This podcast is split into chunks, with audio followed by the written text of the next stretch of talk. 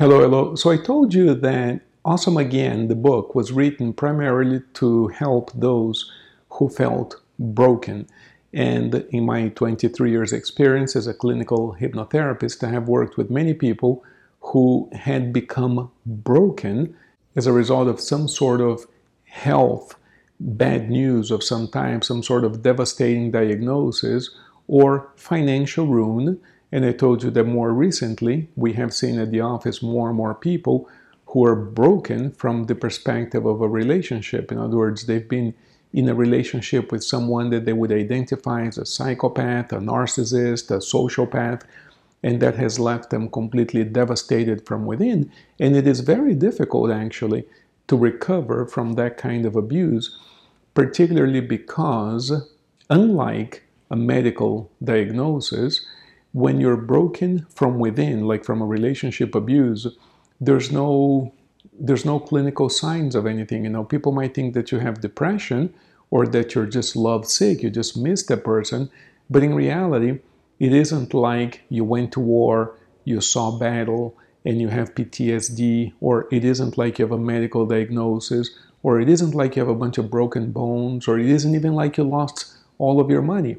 You know, it is something very internal. So, that type of person, the person in that category of the broken heart thing, they tend to suffer a whole lot because it is very difficult to talk about this. People would say, Well, what are you complaining about? You're healthy, you have a job, you're doing this, you're doing that. What's the matter? Find another woman, find another man. In other words, it's very difficult to explain what it feels like to feel broken on the inside, but those who have been there acknowledge that, you know, something snapped, something broke down, and getting up from that is very difficult. So that's one category. Since we published the book, a friend of mine who came to one of the book presentations asked me about people who are rebranding themselves. And there are several categories of those. Those who are changing professions, for instance, after many, many years. Been a doctor, now I want to be a musician. Or I have been, in other words, the radical shifts in their profession, or radical shifts in their marital status, like I've been married for 20 years, but it isn't just that I fell in love with somebody else or I'm not in love with the spouse. It's like I don't even want the whole institution of marriage or family anymore. I want to backpack the world by myself, you know, that kind of radical shift. And another category that we see increasingly more commonly are those who change sexual orientation in midlife or beyond, and even gender identification. I've always been a woman, I'm trapped in a man's body, or vice versa. And in the office, you see an increasingly larger number of people in that situation. So, this friend of mine in this lecture asked me, well, but is, is, are those situations analogous to being broken? Because they're rebranding themselves, they're reinventing themselves, they're redefining themselves. Doesn't that, don't the same steps, you know, that apply to a person who's recovering from brokenness, don't they also apply to the person who's reinventing themselves? And um, after some digging and some notes and some clinical cases at the office, I realized that although I had thought of those two as being different categories, in reality, the procedures that we use are exactly the same. And that's why when it came time to prepare this course, I put them together how to become awesome again, and how to rebrand yourself because in reality, the process is exactly the same.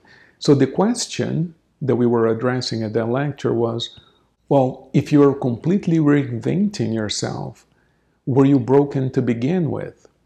So, what I learned is that there are two different types of brokenness.